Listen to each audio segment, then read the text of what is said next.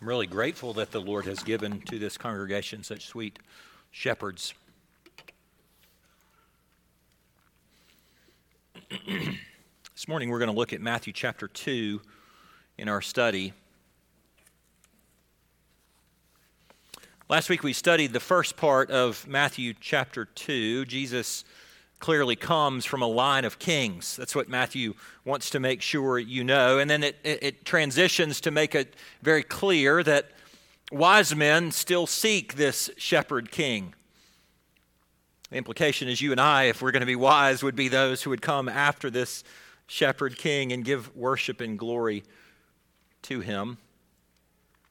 The wise men didn't do what King Herod told them to do. They didn't go back and say, oh, that's where he is. And so Herod gets furious.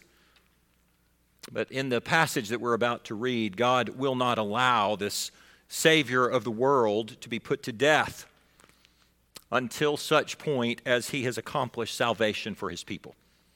We're going to read Matthew 2, verse 13 through 18. Here's God's word. Now, when they had departed, that is the Magi, behold, an angel of the Lord appeared to Joseph in a dream and said, Rise, take the child and his mother, and flee to Egypt, and remain there until I tell you. For Herod is about to search for the child to destroy him. And he arose and took the child and his mother by night and departed to Egypt and remained there until the death of Herod. This was to fulfill what the Lord had spoken by the prophet. Out of Egypt I called my son.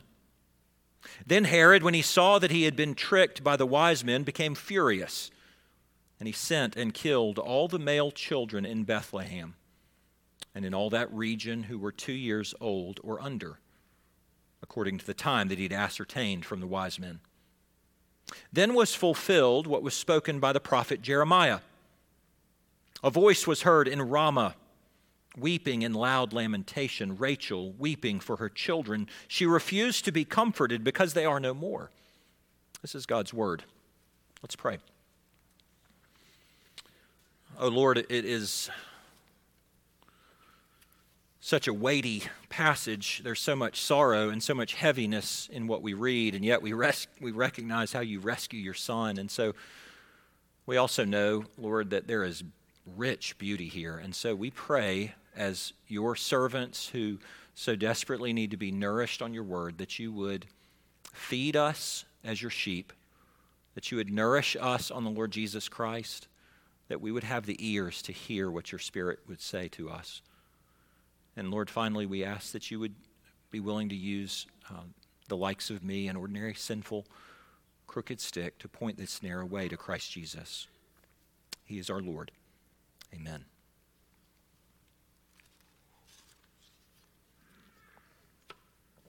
The young man had made a public profession of faith in Christ when he was a child. He, he grew up in the church, and uh, now in his 20s, I would describe him as a skeptic. And so I want to I want to summarize for you the substance of his doubts, and it leads very well into this passage. Uh, he says the New Testament writers uh, were misusing the Old Testament prophets. And what they're doing is they're, they're doing that in order to make sure that they can fit those Old Testament prophets into this made up story of a Messiah. Prophets were really talking about the next king of Israel or the next king of Judah, or they were talking about the return from exile. They had no concept, he said, of the fact that Jesus was going to claim to be the Christ. And he said this is the major flaw in Christianity. sometimes I'm gentle with these kind of conversations, sometimes I'm not. In this particular discussion, I, I said actually it, it presents a flaw in your understanding of the way Old Testament prophecy works. What did Old Testament prophets know? And why are New Testament prophets, I mean, why are New Testament writers so ready and willing to say that Jesus is the long awaited Messiah, when, when they had clearly no concept that, that Jesus, this man, this boy, was going to be born in Bethlehem. Well, the term to describe this is called prophetic foreshortening. And when the prophets in the Old Testament spoke about the things that God gave them to speak, in a sense, they're standing at the lower end of a mountain chain. And, and from their vantage point, they can really only see all the mountains blending together. And so it's almost as if that first mountain that they see is the whole of what's there. All they can see is the short term fulfillment. And so when you come to a place like Matthew, you need to be really clear. The Bible never claims that Hosea and Jeremiah could see how everything was to, to be fulfilled. The Bible claims that God can see how it was to be fulfilled. And He intends to instruct you and me that this was a long, grand mountain chain of God's redemption. So, what if the Old Testament prophets just saw the first mountain? When Matthew quotes those prophets, he brings the camera lens above the mountain chain so that you recognize the entire biblical story. Sure, the prophets couldn't see it all, but Matthew quotes Isaiah and Jeremiah and Hosea, and he invites you and I to come into the story and recognize how long and beautiful is this chain of God's redeeming love. What did they know? Peter tells us in 1 Peter chapter 1 concerning this salvation, the prophets who prophesied about the grace that was to be yours searched and inquired carefully. And then he goes on to say, It was revealed to them that they were not serving themselves, but you in the things that have now been announced to you, things in which angels long to look. The prophets were writing for you, for me. Does that weaken the prophets? Does that weaken the gospel writers for misusing the Old Testament prophets? Not in the least. The Bible isn't really written by the prophets. The Bible isn't written by the gospel writers. The Bible is written by God. He's telling this story of redemption and the fact that He is willing to lift your eyes above the mountain chain so that you can see how these prophetic words connect. That simply serves to give glory to the King whose redemption he tells of in the passage that we just read in Matthew chapter 2. Matthew explains two different prophecies. And from those prophecies, we learn that God spared his son in order to be able to adopt his children. How does God adopt sinners like you and me so that we become his sons and his daughters? Matthew 2 says, intends to provide an answer to unfaithfulness, an answer to punishment, and then an answer to tears. Every person is unfaithful to God. You've either directly disobeyed God or you failed to obey Him in everything that He's commanded. Secondly, the Bible teaches us that, that disobedience and unfaithfulness and sin deserve punishment. Thirdly, your sin and mine create terrible consequences. And these consequences are worthy of tears. And so the prophecy provides first an answer to unfaithfulness. It's probably helpful to know that the time lapse between the gifts of the Magi and the flight from Bethlehem was probably not more than one to three days. So, no sooner had the wise men left than Herod realized that they haven't come back on that six mile walk to let him know where the child is. And now, for the second time, an angelic messenger speaks to Joseph in a dream. He says, verse 13, Rise, take the child and his mother, and flee to Egypt, and remain there until I tell you. For he is about to search for the child to destroy him. Once again, we read this passage. We're meant to affirm Joseph's faith. He's obedient to God even when it's not convenient. Verse 14 He rose, took the child and his mother by night, and departed to Egypt. You should picture this. Middle of the night, Joseph wakes up from this dream and he stirs Mary and he says, I know this sounds crazy. We've got to move to Egypt right now. Egypt is 90 miles south of Bethlehem. You go get our boy. I'm going to go get the donkey and load him up. No, I don't really know how we're going to make ends meet. Grab the gold, the frankincense, and the myrrh, and maybe that's how we'll take care of ourselves. The Bible says they left Egypt. I mean, they left Bethlehem and moved to Egypt, and they stayed there until Herod dies. dies. Now, Matthew tells us about these events as they happened. It's, it's fact. But while these events take place in real life, at ground level, there's something that's happening at, at a 10,000 foot level. God says what Hosea said 740 years earlier matters right now. And this would have meant a great deal to those first readers. It's actually a profound comfort for you and me.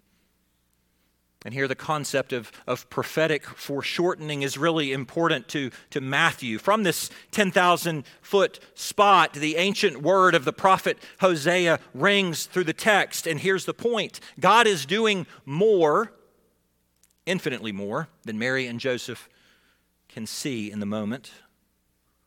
And what he's doing pertains to your salvation. That's the reason Matthew keeps using this phrase. He loves it. This was to fulfill what the Lord had spoken by the prophets. He did it in Matthew chapter 1 verse 22, here again in 2:15, uh, in a moment in 2:17, he does it again in 8:17, 12:17, 13:35, 21:4, 27:9. Matthew loves this. This was to fulfill what was spoken by the prophets. Why does he love it so much? Because in the Bible, the concept of, of sonship is a very old idea. Not too many weeks back, we studied Exodus 4 22, where God told Pharaoh, Israel is my firstborn son. Let my son go that he may serve me. And so the implication, of course, was that God must physically free the Hebrew people from slavery in order to make it possible for them to give wholehearted devotion to God. In other words, in order for them to live out what it means to be a son, I must set them free. It was a physical picture to explain a spiritual reality. God must free sinners from serving these lesser masters so that no one else can have a claim on their allegiance as sons. How did the rest of the story of the Old Testament go? God did deliver the Hebrew people from physical bondage. And then he gave them his law at Mount Sinai as a, as a way to explain this is what it looks like to be a faithful son, a faithful daughter. Surely, once they're freed, they obey their heavenly Father. I mean, what other obstacle could there be towards obedience? The rest of the Old Testament explains that the remaining obstacle to sonship is Israel's unfaithfulness. Israel's failure to be loved was not because God was unwilling, but because God's people couldn't be true to their Father. And so, through the mouth of the prophet Hosea, God explains the problem and he shifts the metaphor from a son to a wife. The prophet Hosea was called to marry an unfaithful woman named Gomer. She was called, says the Bible, in very stark terms, a wife of whoredom. She went after other lovers. She actually conceived children from her adultery. All this results in her being mistreated and rejected by everyone that she seeks as her lover. So ugly is the story that by the end she's passed around and bought and sold. What would a faithful husband like Hosea do to an unfaithful wife? God says you don't have to pay much because she's being sold for less than a slave go buy her back. Go buy her back and bring her home. Enter into the, the pit of her shame and purchase her out and love her and restore her. Because you see, says God, that's what I've done with Israel. That's what I intend to do. My son ran away. He or she sought love and protection and care from lovers who simply wanted to enslave her. Through the mouth of Hosea, God recounts the story. Hosea 11, 1. When Israel was a child, I loved him. And out of Egypt, I called my son. And though Israel was an unfaithful son, God refuses to reject him. How is that possible? Well, the answer is God's hesed, God, God's steadfast love, his loving kindness and you wonder when you read a passage from Hosea, how would God's people respond to that? Well, the people began to presume on God's love. Maybe God's more interested in bloodline, as if Hebrew blood, Hebrew genes are more beautiful and acceptable to God than Gentiles. By the time Jesus is born in Bethlehem, there's a lot of presumption.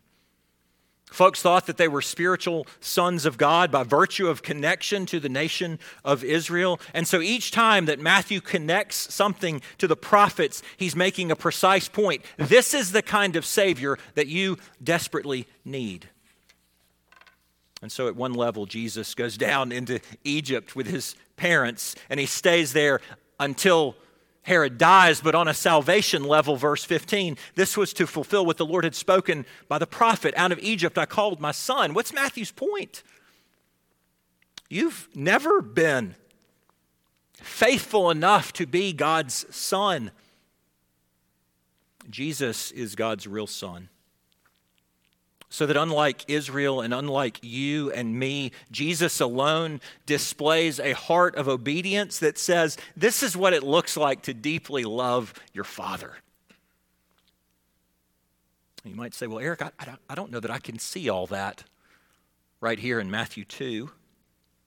That's right, you can't.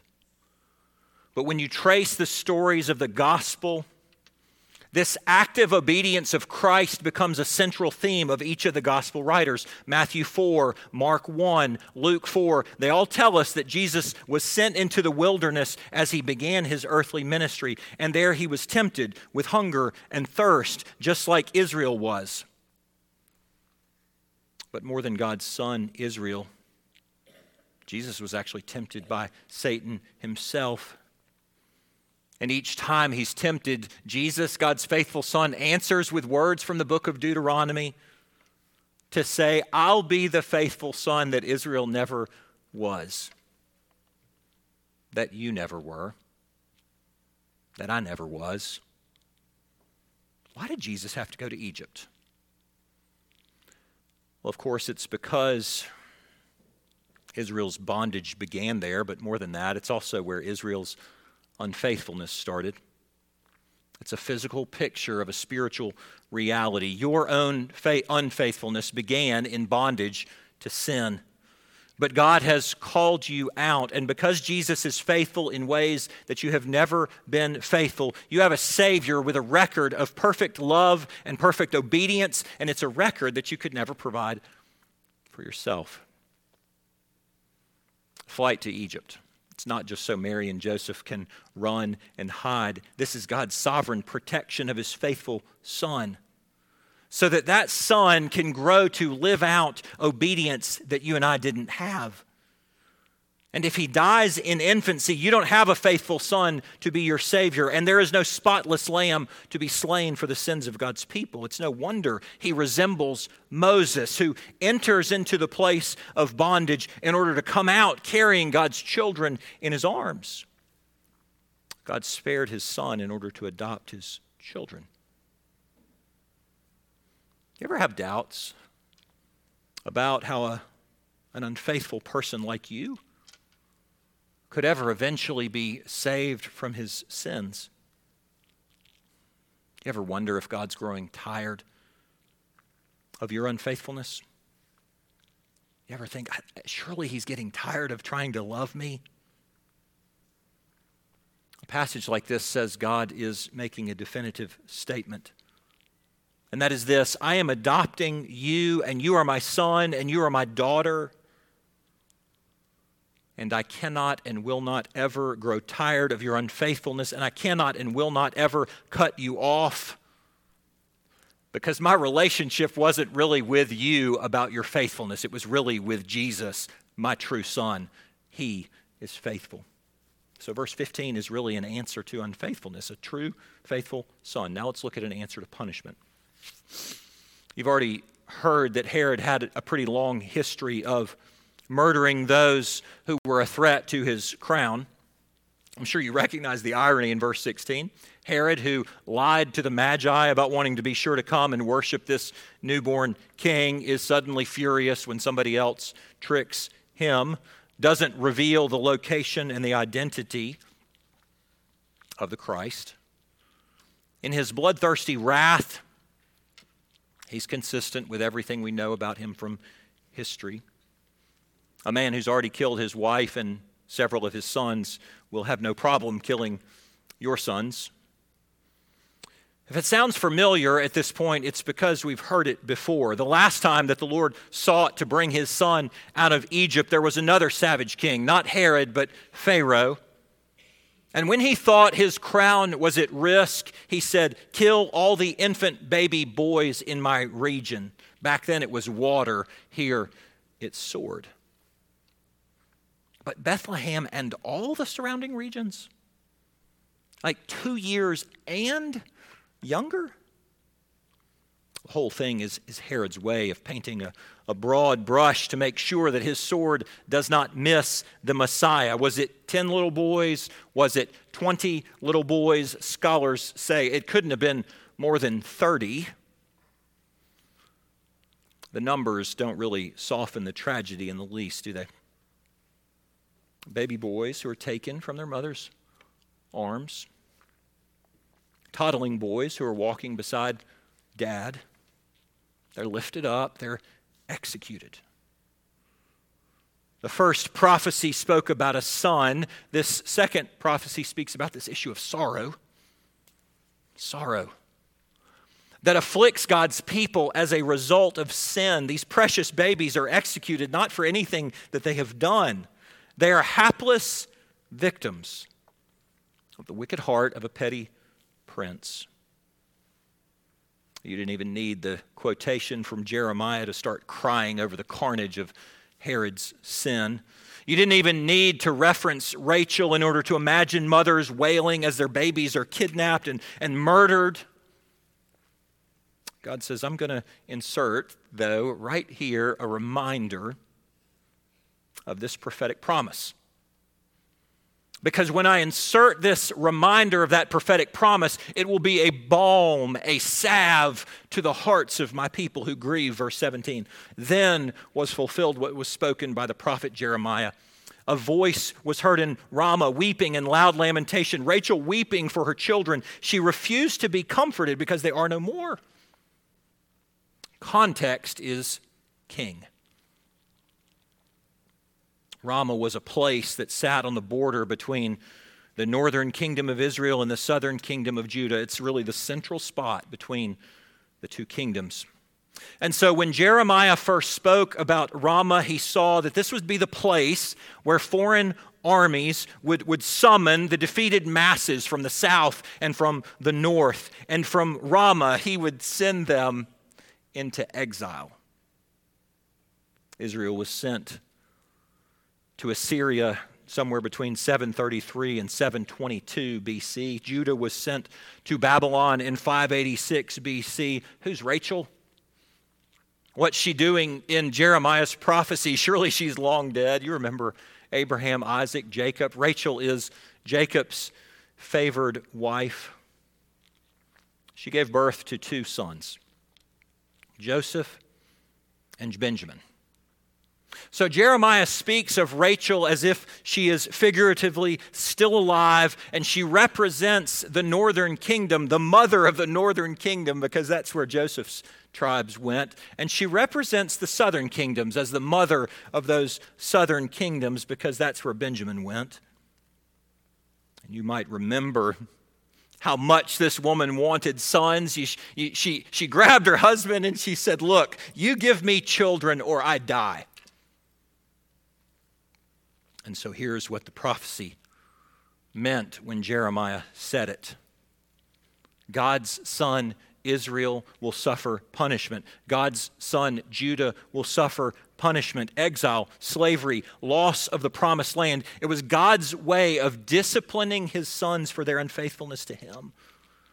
Figuratively speaking, Rachel, who wanted children so badly, weeps as her boys are carried off to slavery and death. Jeremiah 31. And yet, strangely, the rest of Jeremiah 31 is full of comfort, which is what Matthew means to communicate. Yahweh loves his people with an everlasting love, Jeremiah 31 3. And from this exile, God will bring back a remnant, Jeremiah 31 7. Whoever is scattered will be regathered, Jeremiah 31:10. The people of Ephraim, those are my darling children, says God, Jeremiah 31:20. So I'm going to make a new covenant with them, Jeremiah 31 31. And here's how this new covenant will work I'll forgive their sins and I won't remember them anymore, Jeremiah 31:34. How am I going to do this? Through a branch of righteousness. Jeremiah 31 38. Why did God put this fulfillment right here in Matthew 2:18? Because in Jeremiah's day the message was clear. Yes, you will for a moment suffer punishment for your sins, but I will be gracious to you and your punishment will not last forever. Every Jew who read Matthew's gospel knew that the exile in Israel and Judah was to punish them for their sins. And yet, God poured tender words on his people when they were the ones who were guilty of sin. Rachel is crying over regret and, and loss. These babies in Bethlehem are not taken away because of their own sins, though. And yet, in a moment, Everyone who reads this, everyone who lived it, still remembers the sting from sin. In this case, it wasn't their sin, it was Herod's sin. His sin reeks of consequences suffered unnecessarily.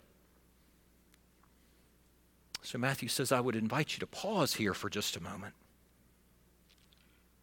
I invite you to sit and absorb the reality sin really does have consequences. And someone always suffers because of sin. So when Matthew applies this to a slaughter in Bethlehem, he's applying a balm of comfort to sinners. And he's doing it by way of a greater to lesser comparison. The greater. In Jeremiah's day, God's people suffered a direct consequence for their own actual sins. They were exiled.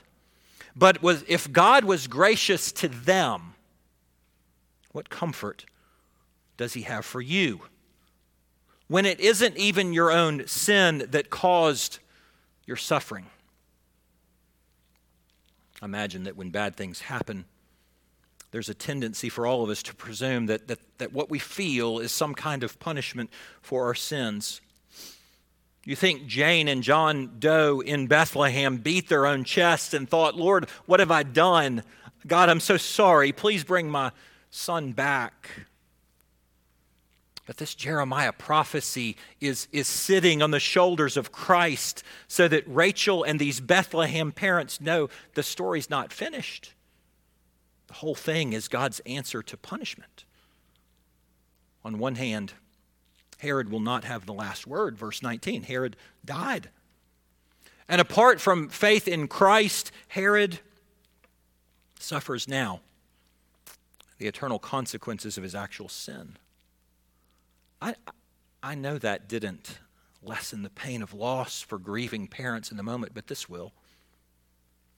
God's real son, his faithful son, went down into Egypt, into the proverbial place of suffering, so that God's adopted sons and daughters wouldn't have to go there. So if Jeremiah said God is full of grace, Matthew says here's how that's possible. For those who rest by faith in God's true Son, my adopted sons will not have to suffer eternal exile for their actual sins. How's that an answer to punishment? Ultimately, it's very good that Jesus go down into Egypt. God sent Christ into exile, first in Egypt, but then eventually at the cross. And he did that so that none of God's adopted sons and daughters would ever be sent into exile eternally. William Hendriksen explained it like this He says, The branch of righteousness, that faithful son that you and I need as a Savior, will return from Egypt in order to save all those who place their trust in him. Don't cry, Rachel. The ruler born in Bethlehem will return and say, Come to me, all you who are burdened and heavy laden, and I will give you rest. And he'll say, Again, Matthew 11, let the little children come to me. Don't stop them, for, for the kingdom of heaven is made up for such as these. God spared his own son in order to adopt his children. How does God adopt sinners like you and me to be his own sons and daughters? Well, what does salvation require? It required a faithful son, and this is God's answer. It required a punishment for sin, and this is God's answer. But finally, there's an answer to tears. Revelation chapter 12 tells this exact same story, but it is in a vision given to John. And it says that, that what you just read in Matthew 2 is actually the cosmic battle of human history. The Apostle John sees a woman in the sky, and she is radiant and beautiful, but she's in pain of childbirth. Suddenly, to the edge of the screen moves a, a wretched, ugly dragon and the dragon is, is prepared to pounce and devour the child that the woman is about to give birth to. With a twitch of his tail, he, he lashes, and one third of the stars fall from the sky. It's just collateral damage from his evil, like babies in Bethlehem, like babies in Goshen. The dragon is fixed to snatch the baby from the woman the moment she gives birth, and she gives birth. And then the dragon lunges towards the baby. And Revelation 12 5 says, She gave birth to a male child, one who is to rule all the nations with a rod of iron. But her child was caught up to God and to his throne. Then it says, A war broke out in heaven God's angel Michael did battle with the dragon, and the dragon is thrown to earth. And in wrath, the dragon repeatedly tries to get at the woman and to get at the son, but she can't. And Matthew chapter 2 is that account. Herod is, is one in a long line of instruments in the hand of Satan that seeks to destroy God's faithful son, but he can't. Christmas is that event. The virgin gave birth to a son. God became man and took on flesh, and he lived a perfect life. And he refuses to give up his life until the moment he is ready to lay it down as an atoning sacrifice for sin. Satan didn't take the life of Jesus. God gave it up willingly so that he might adopt sons and daughters to be welcomed into his family. Revelation 12, 17. Then the dragon became furious with the woman and went off to make war with the rest of her offspring on those who keep the commandments of God and hold to the testimony of Jesus. And that's where you live. And the Bible says that we should not be surprised that Rachel weeps sometimes. We shouldn't be surprised that the mothers in Bethlehem weep sometimes. We should recognize that this really is a cosmic battle, and the, the dragon gives you moments and reasons to weep. I wonder what makes you cry today. What makes your heart heavy with loss and pain? What is it that still stings? What sins of your own do you grieve over?